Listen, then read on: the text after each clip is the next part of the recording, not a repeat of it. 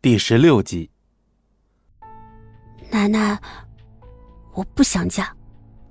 莫小鱼犹豫了很久，但最后还是硬着头皮说了出来。老太君脸上的笑意瞬间荡然无存，气氛也随即再次变得压抑起来。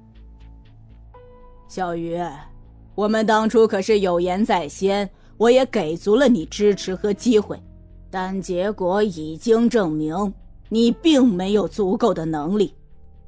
可这次只是意外，请再给我一点时间。只要对方把拖欠的贷款结清，可没等莫小鱼把话说完，老太君却突然重重的一拍桌子：“还在狡辩！王老板已经跟我说了，是你给的材料质量掺水。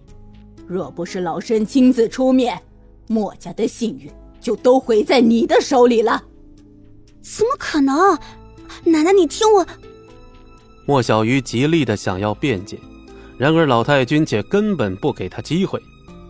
这是千载难逢的机遇，我这把老骨头等不起，莫家更等不起。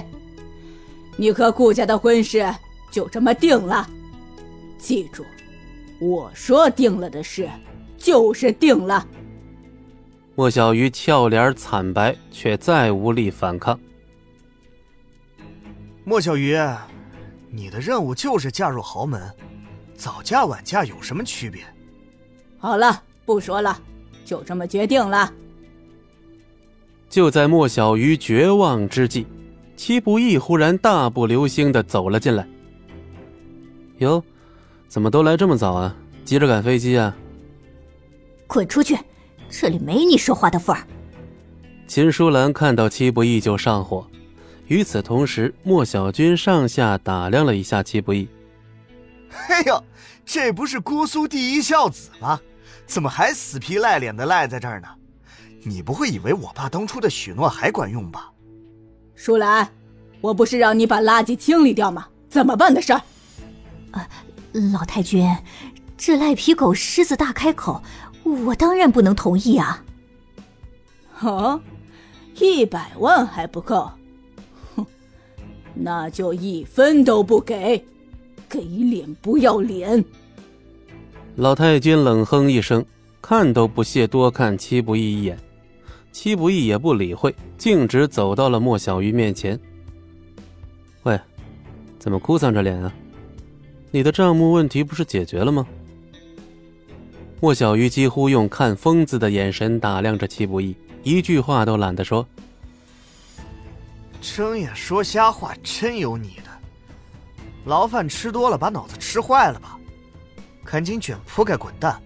我们墨家不养流浪狗。哦，意思是你们想耍赖？耍赖？奶奶亲自看的账本，你的意思是奶奶胡说了？上年纪了，看错了也不奇怪。赖皮狗，反了你了还？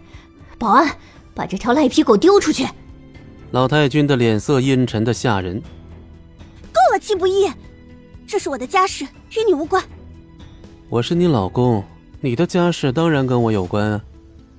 说罢，戚不易随手翻起了账本，嘴角微微一扬：“是，也就不到一千多万而已，这也算问题啊？